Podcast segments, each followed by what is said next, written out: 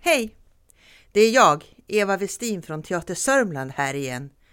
Jag vill bara berätta att du nu har lyssnat på det sista avsnittet av Teater Sörmlands poddserie om Nyköpings gästabud.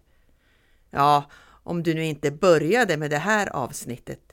I sådana fall rekommenderar jag dig att börja från början istället.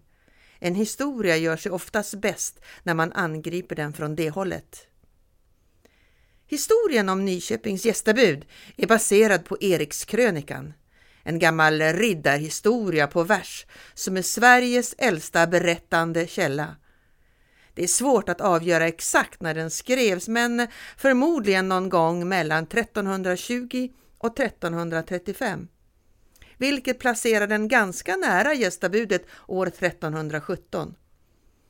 Problemet är att Erikskrönikan anses vara mycket politiskt vinklad med syfte att göra hertig Erik till historiens hjälte och säkra hans son Magnus Erikssons legitimitet som kung av Sverige, Norge och Skåne. Eftersom det inte finns några andra texter som beskriver Nyköpings gästabud så får vi ta Erikskrönikan med en nypa salt. Och så bör du även ta vår version som en saga. Vi hoppas dock att du har haft en mysig stund när du har lyssnat på vår podd. Om du skulle vilja lyssna på fler föreställningar i poddform så får du gärna swisha ett bidrag till oss på Teater Sörmland. Swishnumret finns i avsnittsinformationen och ge oss gärna ett betyg där du lyssnar på poddar. Tack för att du har lyssnat och ta hand om dig.